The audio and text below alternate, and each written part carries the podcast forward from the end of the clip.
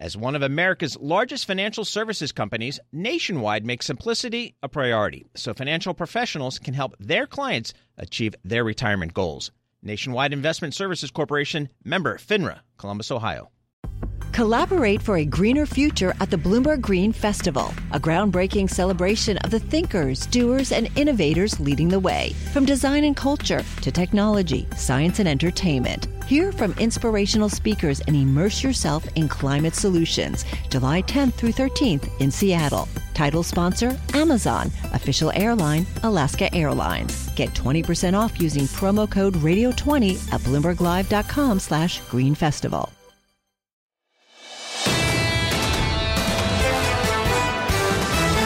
Welcome to the Bloomberg Surveillance Podcast. I'm Tom Keene, along with Jonathan Ferro and Lisa Abramowicz. Daily, we bring you insight from the best in economics, finance, investment, and international relations. Find Bloomberg Surveillance on Apple Podcasts, SoundCloud, Bloomberg.com, and of course, on the Bloomberg Terminal.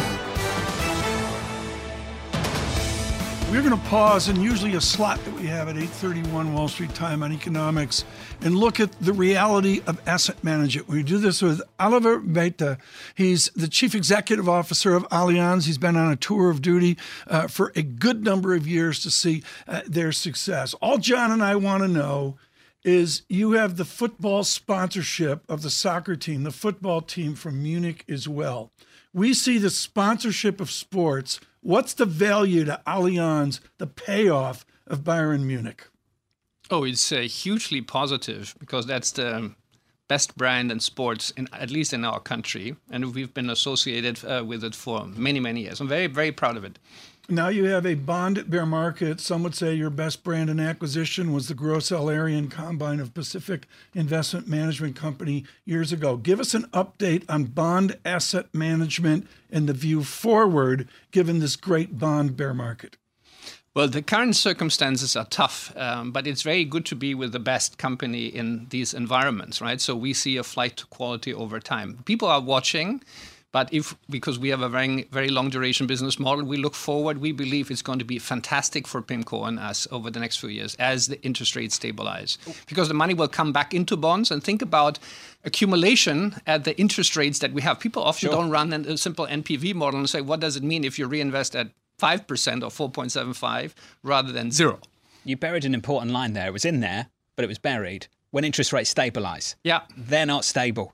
What did you make of what happened in the gilt market in the last couple of weeks? What are the lessons you've learned from that? Uh, the first one is um, if you have a political idea that it's not anchored in economics, it's very dangerous, particularly if you're not the world um, reserve currency like the US dollar. We have learned that number one, Brexit uh, now will pay, start to pay the price, and you see that. And the second thing is that markets have become to dominate again. We're coming out of 15 years of quantitative easing, no price for risk, nothing, no fiscal discipline, no monetary discipline, and suddenly that's back, and people have to get used to, to the fact that the laws of physics hold again, even for governments. Well, and we were talking about how this gives room and gives rise once again to bond vigilantes. Yes. Are you the bond vigilantes? Do you actually act, actively go through some of the policies and say, not going to buy this company, not going to buy this nation because of what they're doing? I wouldn't be thinking about negative selection because that's what not what we should talk about. But we're looking at countries and companies that properly manage. You know, if you have a dual deficit, think about that. Three years ago, we had three times the, the financial stimulus in the United Kingdom that we saw uh, a few days ago. Nothing happened in the markets right? Nothing happened. Everybody was sleeping. And then suddenly people wake up to the fact that what uh, has been done is really a disaster. And suddenly the prices are coming. Why is that? Because of inflation, people have started to reprice assets fundamentally, not just bonds. And by the way, we are not even at the the midpoint of repricing of assets. We've just seen the liquid assets reprice. The rest will come now. When you said actively selecting specific companies, specific nations, this speaks to the active selection that so many different fund managers talk about now yes. as really rating supreme. Where does that leave passive management? It's really interesting. So it is different between equity markets. If you have large cap equity, you can invest in them uh, very effectively through index. If you're in the bond market, you and you don't know where things are going, you better be with the people that know what is happening and can differentiate. It's a great proof point. So I hope that all our colleagues are proving themselves now. I'd like Where's to repeat invest- something you said moments ago. The liquid markets have repriced, the illiquid markets haven't yet. Yeah. What's that going to look like? We've spent a long time talking about pulling back the veil on some of the carnage that might take place because of 10 years worth of zero interest rates. And what we get told is that in public markets and credit, balance sheets are strong, the resilience is there, the maturity walls is way out on the horizon, not coming soon. What's going to happen in private markets? I am. I'm not a great investor, so let's just start. We, we, Sure, I'm, no. I'm trying to do to be a good risk up on what manager, which is very hard. But it's very hard to see it, and therefore it doesn't mean it, it doesn't exist. So people have to face a lot of scrutiny now on how the, the funding is. So watch out more, not just leverage, but liquidity. I think, and we saw that in the in the gilt market, people do underestimate li- liquidity uh, uh, uh, traps, and that's something that we need to look for. And you see that in private equity when people look where are earnings really coming from? Are they trading amongst each others? Are there true exits? What are the funding structures? So it's going to go through real estate, private equity, just slow slow motion, but it's going to come. The gravity's back. The risk-free rate is back as well. Talk about conservative money, pension money. Forget about Yes. LDI and the gyrations in London. Just normal institutional money. What's the shock going to be as the risk-free rate returns? So the key thing is really, and that's what we also have to do. Think about resilience, right? The point is the shocks will the shocks will be harder than people anticipate. The diversification is the thing that is never there when you need it the most. So people really need to look at their models and saying, you know, how come the world completely missed out on inflation? I mean, when you think about the fact that in November of last year we've started to buy inflation-linked bonds a lot, a lot of people were still saying, yeah, but in the middle of this was all central banks, even some of our biggest economies. So the question is why?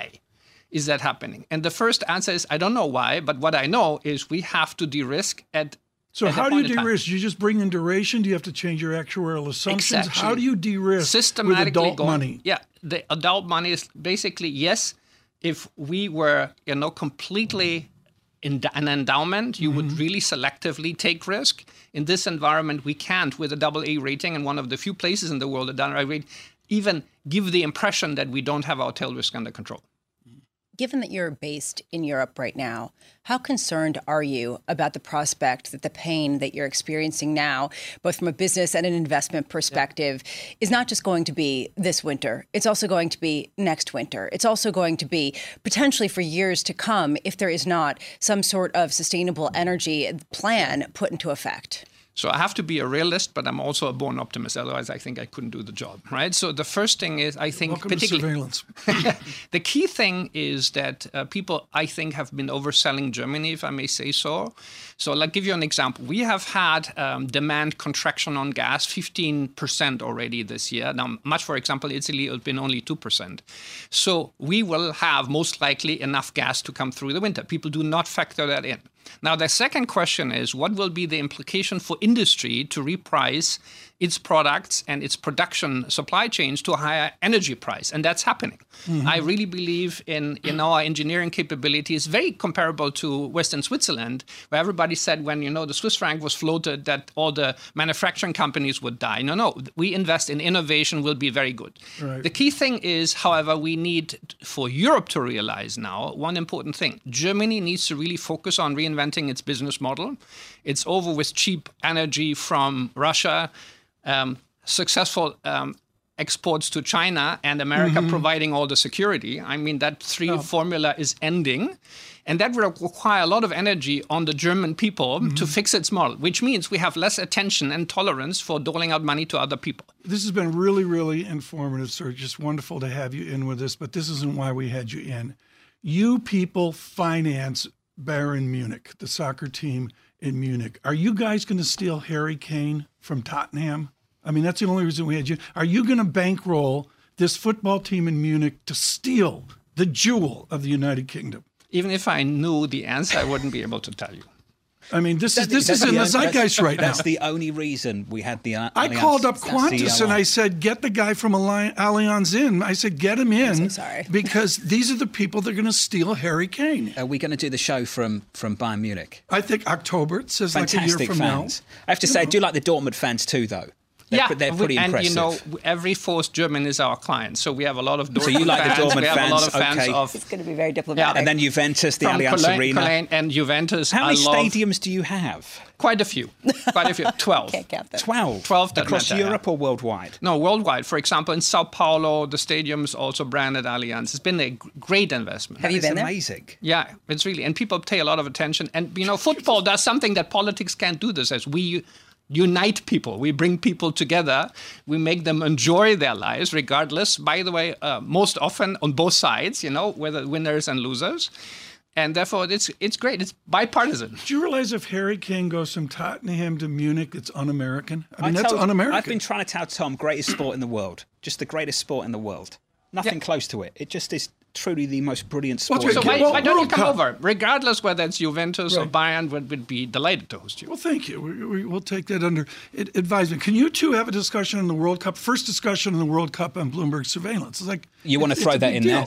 Yeah. Germany and Qatar, what are you looking for, sir? Do you think you can make it happen? Win a World Cup? Another one? I don't know. It's a lot of a lot about passion, but it's also about you know the right moment and to have the energy when it really matters. I, I'm mm. certainly crossing my fingers, but the most important thing is to have a great, great, great tournament. Can you tell FIFA we never want to do this Winter World Cup ever again? I think it's a travesty. I really do. Lisa, what do you think? We're taking a month off in the middle of the season to do Oh, yeah, World that's Cup. idiotic. That's it's, like it's- hockey. It's, Come on. That's ridiculous. stupid. That's like doing hockey. air conditioning in the football stadiums. I, Yeah, interesting choice, but I it don't is get it. there, and so I think we're always great at criticizing things. I think should, we we're should be looking fantastic at forward to criticising things, sir. Yeah. That's what this show's about. Thank you for coming. Oliver, it's good to see you. Breath of fresh air. The Thank Allianz you. CEO. Right now, and this is a joy with the uh, chaotic weeks that we've had, and a Monday into another week of chaos. Bob Miller joins us. He's head of America's fundamental fixed income at BlackRock with decades of experience. Bob, I, I want to cut to the chase in the great bond bear market. What is the level of pain on level? I was talking to Axel Weber in Washington, and he said, forget about the numbers, the spreads, look at level. Bond prices are down. What does it signal? Well, Tom, it, it, I think that's a great point about uh, spreads versus all-in levels. So the cost, you know, debt spreads, for example, IG and high-yield spreads aren't at recessionary wides that we've seen historically, but the all-in cost of capital has gone up substantially, right? And and and in the investment grade space, you're talking about a, an index that's now a six percent yield. And in high yield space, you've got companies that were funding a year, a year and a half ago at four to five percent that now can't get funded inside of ten, and, and may not be able to fund at all. So the cost of capital has gone up substantially. And I understand that there are a lot of really good, savvy liability management uh, strategies that firms employed and households employed by refinancing their mortgages two years ago, and that there's got they've got these very attractive liabilities on the balance sheet. But the incremental spend, right, the next thing that one might invest in, Right. whether it's residential or or commercial, is going to be substantially more expensive from a debt capital standpoint. Let's talk about the great Dan Fuss at Loomis Sayles, and he would say that's great. You've got the free lunch of a high nominal yield, but do you buy that nominal yield into reduced credit quality across all of fixed income assets? Is there credit clouds out there that make this not an easy decision? Yeah, I think so. I mean, look, you, you guys were just talking about this. The, the Fed is on a mission. This is a very intentional and aggressive tightening of domestic monetary conditions in an effort to slow growth, slow demand, specifically loosen up the labor market a little bit um, to get inflation back to target. So, so definitionally, there, there are going to be some things that probably break along the way. It'll be really, really hard to do it without some of that happening. And and but but I also think at the same time, here's one of the interesting things. Volatility is so high in the rates market right now that it's really hard to look, you know, three months forward or six months forward. It's it's hard to look more than three to six days forward because the vol is so high, right? But I think if you can take a step back and think about the valuation of high quality fixed income assets today, you can build a pretty reasonable portfolio. Treasuries, agency mortgages, investment grade corporates, where you can go in and do the name selection so that you can avoid some of the, the, the more stressed or potentially forward distressed names. You can build a high quality portfolio intermediate maturity in the 5 to 6% range, including treasuries. So you've got a flight to quality asset in there in a, in a shock scenario. That's, we haven't been able to do that in, in nearly two decades. I mean, it's, it's, things are starting to look reasonable. I get it that we're probably not at the bottom and there's more stress to come, but things are starting to look pretty reasonable if you can take a longer time horizon. That that is the key point. If you could take a longer time horizon, and I wonder about some of these mutual funds or open-ended funds where there could potentially be withdrawals, especially when it comes to investment grade credit. It makes sense perhaps on a thesis basis, but on a real basis, investment grade is underperformed dramatically because of the rate story as well as this forced selling that we've seen from international investors to sell what you can, not what you want to. How much you concerned about about that creating some sort of fissure in the short term as you see things like what happened in the UK force some selling? 100% Lisa, that is exactly the right be- thing to be focused on. We've seen this movie before, right? When, when you tighten financial conditions this aggressively, this abruptly, things are going to break. And where do they break first? Almost always, it's in the levered strategy, the levered business model. You know, I would look at, I would argue in the UK that yes, the, the push toward, you know, a much more aggressive fiscal policy kicked off more pressure in an already deteriorating market. But the proximate cause of the real stress in the long end volatility was the levered LDI business model and the increased margin calls, right? So if you're if you're levered, if you have to borrow to sustain your strategy, and importantly, if you have to pay higher margin calls, margin costs, excuse me, to to to to, to maintain your leverage, you're in a really difficult spot right now. So those business models, you know, kind of should be stressed. And I wouldn't be surprised if we don't see some more of that before this is over, over the next three to six months. Bob, thank you, sir. As always, Bob Miller there of BlackRock. Nobody ever says make it complicated. That is why Nationwide makes simplicity a priority by providing financial professionals with straightforward, client ready resources. From clear strategies to help clients meet retirement savings and income needs to ways to cover rising healthcare costs and more. Nationwide simplifies planning so more time can be spent helping clients. Nationwide is on your side. Nationwide Investment Services Corporation, member FINRA, Columbus, Ohio. Hi, I'm Ron Kruszewski, Chairman and CEO of Stifel. Financial advisors, if you're not growing your practice, you're losing market share. Stifel is a growing entrepreneurial, advisor centric firm built for successful advisors like you. Imagine having the resources of the largest wirehouses and the support of the boutique shops, but none of the bureaucracy to get in the way of you serving your clients. At Stifel, it's your business, your book, your clients.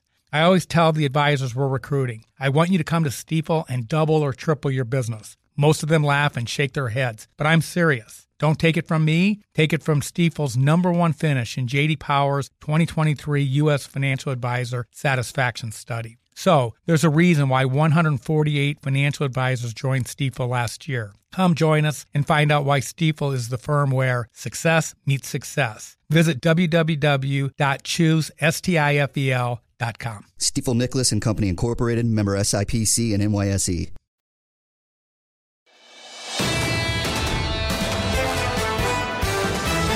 Lori Calvasina joins us now, the head of US equity strategy at RBC Capital Markets. Lori, it wasn't about 3Q earnings, it was about guidance for 4Q and beyond. What are we learning so far?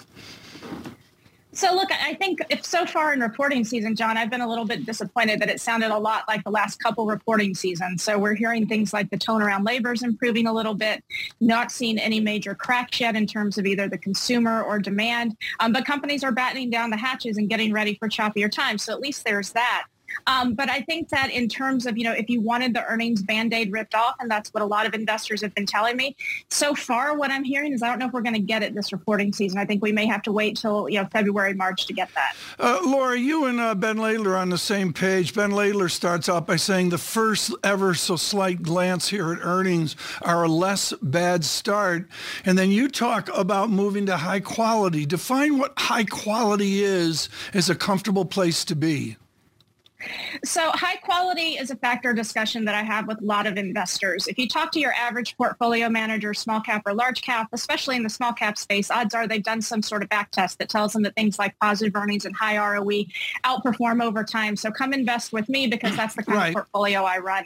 And so what we're starting to see is that after a summer in which the low quality stats, so negative earners, highly shorted names, um, negative ROE, low ROE, those names were actually working pretty well coming off the June low on a relative basis. And what we're seeing now is that more of the high quality versions, right. the positive earners, the high ROE, the lowly shorted names are starting to work, which frankly, Tom, is a silver lining heading into the end of the year because that actually bodes well for active manager performance. To me, Lori, and this goes to the risk-free rate returning here, and maybe it has to do with big combinations like Kroger and Albertson, but all of a sudden the zombies have to report. As what we're really talking about here is not high quality, but that all of a sudden it's zombie November.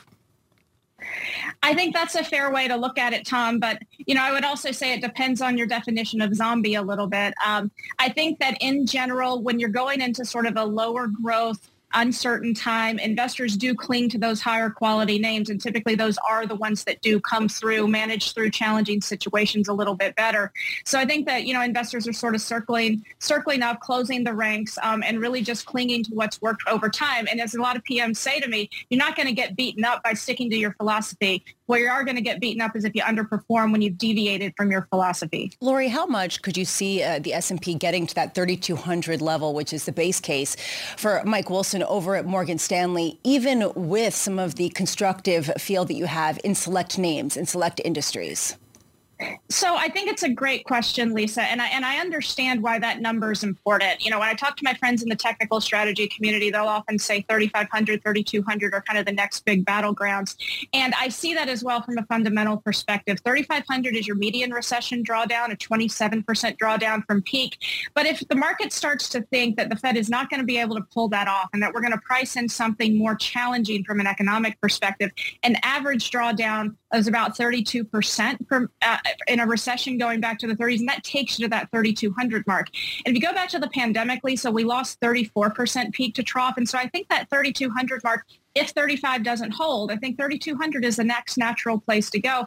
But it's hard for me to imagine we go too much lower than that just because in the face of the pandemic, I mean, frankly, when life was on the line and there was just a massive uncertainty ahead of investors, that's only as bad as the market fell. So I, I think 3,200 is a good place to look if 3,500 doesn't hold. But 3,500 is proving to be a major battleground here for good reason. Well, Lori, how how hard is it to convince some of your clients to be optimistic, to be constructive, when there is this high likelihood of that psychological level on the index? I think that what's interesting is I talk to people about it from a positioning perspective. What is the next big thing that you need to do? And I show them my charts basically showing that defensives are at peak valuation relative to both cyclicals and secular growth. And I tell them, you know, I've been traveling around the country uh, pretty nonstop since June. And I tell them, you know, everyone I talk to has plenty of defense. They've cleaned up their portfolios. They own as much staples or utilities as they're ever going to own. The next thing to do is to go on offense. And that really resonates with a lot of people because they know from that experience over the summer, going back to the conversation with Tom about quality, when the low quality stuff started to move, that is not where they were positioned and that's where they started to see some underperformance in their portfolio. So I think people understand that if you're a longer term investor, eventually the tide will turn. And frankly, there's just not a lot people need to do anymore on the defensive side. They're already there. Hey, Lori, wonderful to catch up with you. Lori Calvasina there on the latest in this market from RBC. The research piece of the weekend in foreign exchange, Ebrahim Rahbari wrote it. He is global head of FX analysis at Citigroup. We're thrilled he could join us after his attendance in Washington. Ebrahim, what I noticed in Washington is little focus on central banks and maximum focus on dollar liquidity among the flush countries and the ones more challenged. How critical is a dollar shortage worldwide? Well, I would say the dollar was the talk of the town in in Washington, but the message that we came away with was actually a little bit different. We we did come away with thinking the Fed is still the central focus, and when it comes to the dollar, there's a lot of concern, but really the sense there isn't very much that could be done about it unless the Fed was going to veer off its u- unique focus on inflation at present. And when it comes to foreign exchange markets, as much of a concern as they are, right now they seem to be operating in a relatively orderly way. So yes, FX funding markets have started to show some signs of concern, but we're not nearly at a point where policy interventions are uh, likely to be imminent. I've got to go to the immediate, Ebrahim. What does the what does the Bank of Japan, the Ministry of Finance, do in Japan with their unique experience? What is the reality of a second intervention's efficacy after a failed first intervention? Well, we expect more of the same. So we think that second intervention is is uh, going to come likely very soon, could be as early as today. And uh, we saw the rhetoric ramp up late on Friday. And at the same time, we got Governor Kuroda reassert that uh, Japan was different, that more monetary easing was required to bring inflation back up. So we see no reason for the efficacy to change uh, in, in the Japanese case. And, and therefore, we do think that just as in the first case, dollar yen would come down once you see those signs of intervention, and then it would creep right back up as U.S. rates go back up. Well, Ebrahim, some people say it's not a failed uh, intervention the first time around. Their goal was simply to slow the pace of the depreciation of the yen versus the dollar. If that's the case, where is the new uh, red line in the sand? This idea of when they will get really concerned and have to rethink a whole host of issues. Is it 150? Is it 160? Is it 180?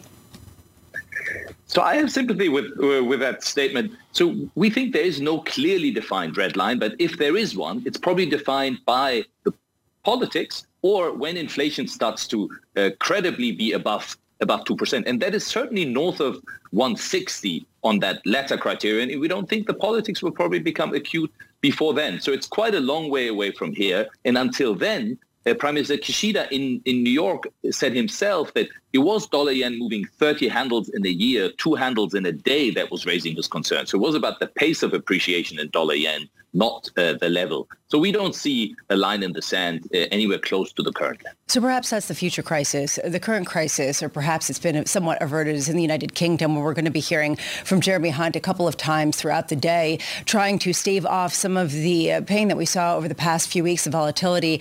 How much credence do you give to this idea of foreign investors coming back to the UK at a time when the bond vigilantes, if they won, that means a sooner and potentially deeper recession?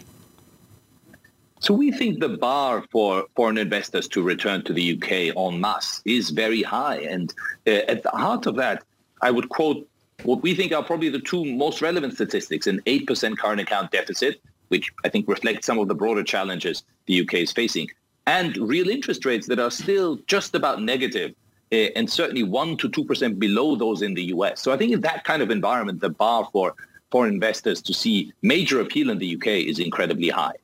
It was something, Ebrahim, to talk to Raghuram Rajan, Abu School, the former leader of the Indian Central Bank, about the flow realities of emerging markets. Is it like the 90s for emerging markets right now?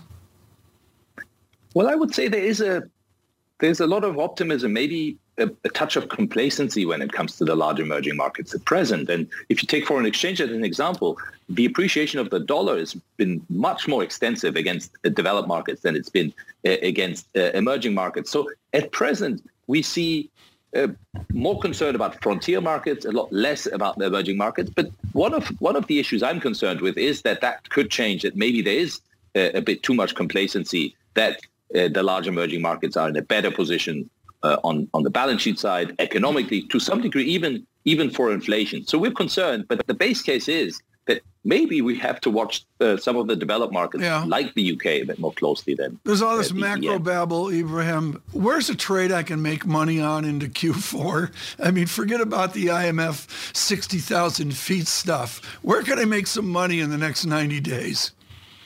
So we, we think it's more of the same. So the, that, that pattern of uh, higher global interest rates, lower equity prices, and a stronger dollar, we think will continue into year end. And there are these balance sheet pressures that make that e- even more likely. So in foreign exchange, we see further dollar upside against, in particular, uh, the, the risky foreign currencies. So, for example, continuing to be short the Australian dollar against the US dollar we think has promise uh, into the end of the year. Just to be clear, to elaborate a little bit on that point, is the faith in a stronger dollar from here predicated on this idea that the Federal Reserve is going to raise rates close to 5% by early next year, or is it predicated on the idea that the economic data coming in will continue to be strong and that is the reason for these rate hikes, that really it's the resilience of the economy rather than the rate hikes themselves? The two are related, but I would put more weight on uh, on the Fed and uh, and those rate hikes, and that is because they do reflect to some degree the economic outperformance of the U.S. But the central driver of dollar strength has been the decline in asset prices around the world, and for that, uh, Fed interest rates and U.S. real rates are the primary driver. So both matter, but it is more about the Fed right now than about U.S. growth. Hey, Ebrahim. Always wonderful to hear from you, sir. Ebrahim Rahbari there of Citi.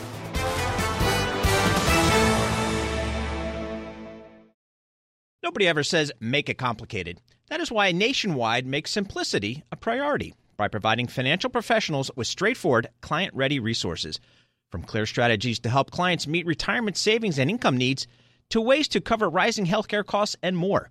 Nationwide simplifies planning so more time can be spent helping clients.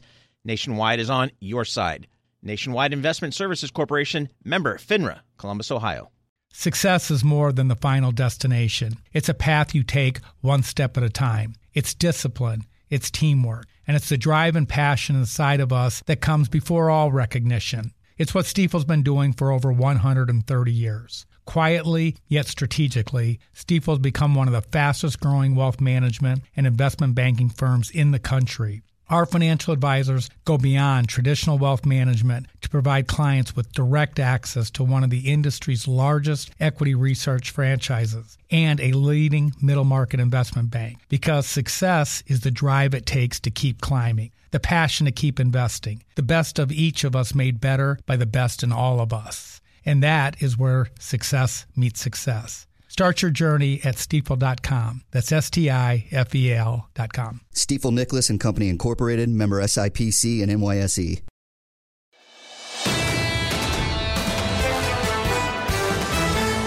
Not a rare occurrence is a discussion with Leland Miller of China Beige Book to illuminate on China. He is just outstanding, the co founder and CEO of the hugely prestigious um, effort. Leland, I got to go to the immediate news. The great George Magnus over in uh, London today says he's never seen anything, even in pestilence and conflict, like a postponing of China GDP. This is your wheelhouse. What was your response when they postponed Q3 GDP? Well, look, I, I think the most obvious uh, reason is that they are very busy on the party congress. You know, you saw all those uh, pictures of people in rapt attention at jails and statistic bureaus just sitting there very, very silently and without moving, watching Xi's speech. They probably just can't can't work because they're too busy listening. But you know, I don't think there's anything terribly nefarious behind it. Uh, you know, we, we we see what the data are weak. They've been admitting the data are weak. You know, I think this is probably making sure that there's not just another bomb dropping off in the middle right. of, a, of a very choreographed event. Forget about the choreographed event. What happens in the unchoreographed 2023 to the new dynastic Xi? Well, look, it, will take a few months for for Xi to formally get the, the, the three positions, and so the question then will be, you know, where does he pivot, if at all? Um, everyone wants to see a pivot on COVID zero. Uh, it's it, it, there's been no indication that, that pivot's coming. You know, you could see how they would do it, uh, the rollout in, in 2023, but you know, it, it's a, it's a, it's not just announcing COVID zero is over. It is saying, uh, you know, you know, here's the policy, here's how we're going to do the rollout, here's how we're going to deal with the fallout, and and and it's not at all clear that this isn't a you know a, a you know a many month, maybe year long transition. So is Xi going to pivot on the economy? Probably not. Is he going to pivot on COVID zero? At some point, yes, but it, probably not soon. Weren't there some small pivots, though, Leland, within this speech, basically around uh, basically having a more business friendly environment, both for national and international companies? Yeah, look, I mean, it, it's hard at this point to see what's talk and what's not. I mean, if you if you remember how excited investors got all throughout 2022, when you know some party official, Liu He, Li Keqiang, would come out and say, "Look, we're we're doing this differently, or we're easing this crackdown, or we're going to provide this stimulus."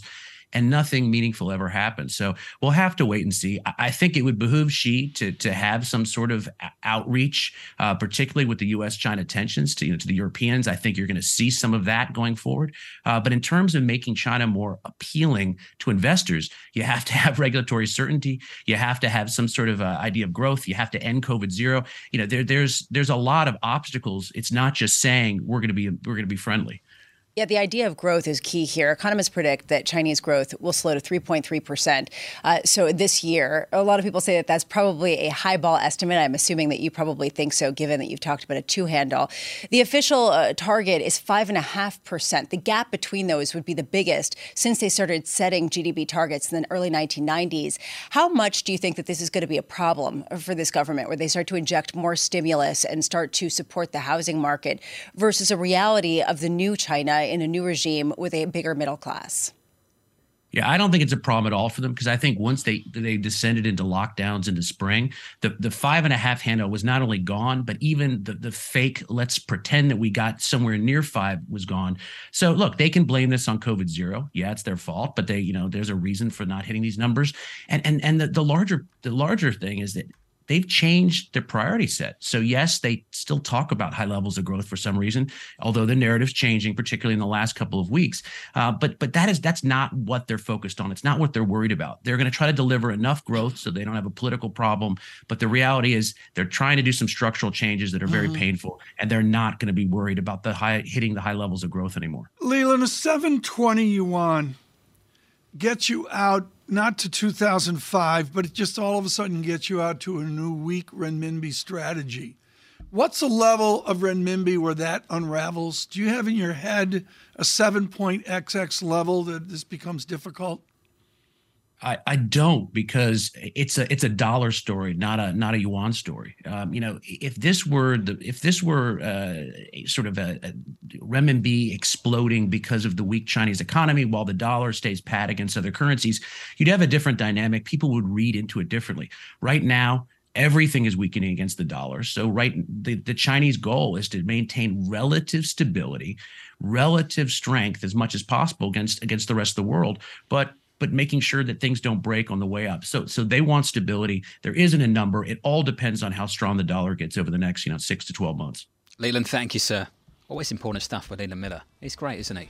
Leland Miller there at the China Beige Book oh. International. This is the Bloomberg Surveillance Podcast. Thanks for listening. Join us live weekdays from 7 to 10 a.m. Eastern on Bloomberg Radio and on Bloomberg Television each day from 6 to 9 a.m. for insight from the best in economics, finance, investment, and international relations. And subscribe to the Surveillance Podcast on Apple Podcasts, SoundCloud, Bloomberg.com, and of course, on the terminal. I'm Tom Keene, and this is Bloomberg.